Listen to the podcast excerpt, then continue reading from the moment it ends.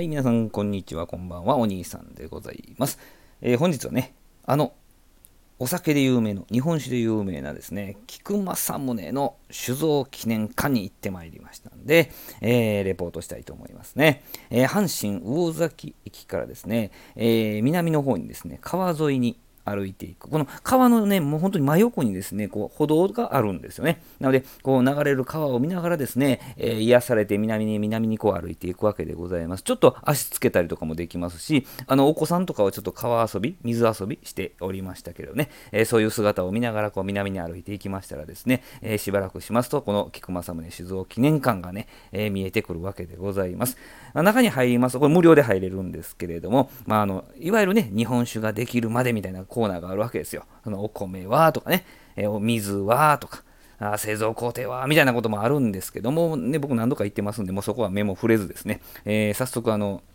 ギフトショップとかあるとこ行くんですけどね、えー、そこにはですね、無料シーンとですね、有料シーンがあってですね、えー、その新しいやつ飲めたりするわけなんですけども、有料シーンのラインナップは変わってなかったと思うんです。で無料のシーンの方はですね、あの、旬のものが出ておりましたけどね、えー、で、私はですね、その日本酒と梅酒をこうブレンドした、まあ、さっぱりするわけですね。えー、さっぱりする、さっぱりしたこのね、季節に合った梅酒をですね、えー、実家の親に送りましてですね、えー、2本送ったんかな。えー、で、まあ、冷酒グラスがあったんで、それもね、一緒に送ったんですけど、ちょ面白くてね、あの、花火のこう、絵が描いてあるわけですよね。で、そこにこう冷たい飲み物をね、まあ、日本酒なんでしょうけど、入れて、入れてもらうと、こう色がつきましてですね、まさにこう花火がパーンとこう、花火開いたようなですね、そんな仕掛けのあるグラスでございました。まあ、今日あたりね、届いてる、明日かな、届いてるんじゃないかなと思うんですけども、この夏はね、えー、このさっぱりとした梅酒と、このグラスで楽しんでいただけたらなと思いましてですね、えー、実家に送ったわけでございます。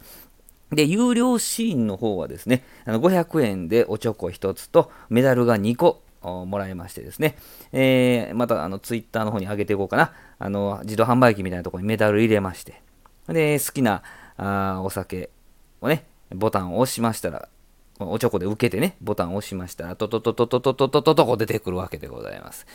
えそれで、まあ、それを持ってね、えー、ちょっと、庭園、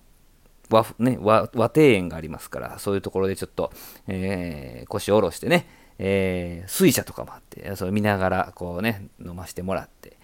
で、もう1枚メダルあるもんですから、また違うものをね、えー、メダル入れて、で、ボタンを押して、おちょこで受けてね、押したら、トトトトトトトトこう出てくるわけでございまして、で、またこれでね、庭園の方に移ってこう飲んで、あ、よかったなと。癒しの時間をね、過ごすわけでございます。これで足りない方はね、あのメダル1枚150円で追加もできますし、この次、またね、こちらに、あの訪れた時にこのおちょこを持っていったら、メダルを買うだけで済むということをね、えー、私、今回初めて知りましたんで、もうおちょこ、3つ目ぐらいまで行ってますけどね、えー、次はマイおちょこみたいな形でね、えー、いかにも何度も来てますよみたいな形で行ってメダルだけをね、買いたいと思いますけど、まだ季節が変わったらお酒のね、ラインナップも変わりますんで、えこちらはね、訪れたいなと思うわけでございます。皆さんもよかったらね、え阪神大崎駅から南へ、え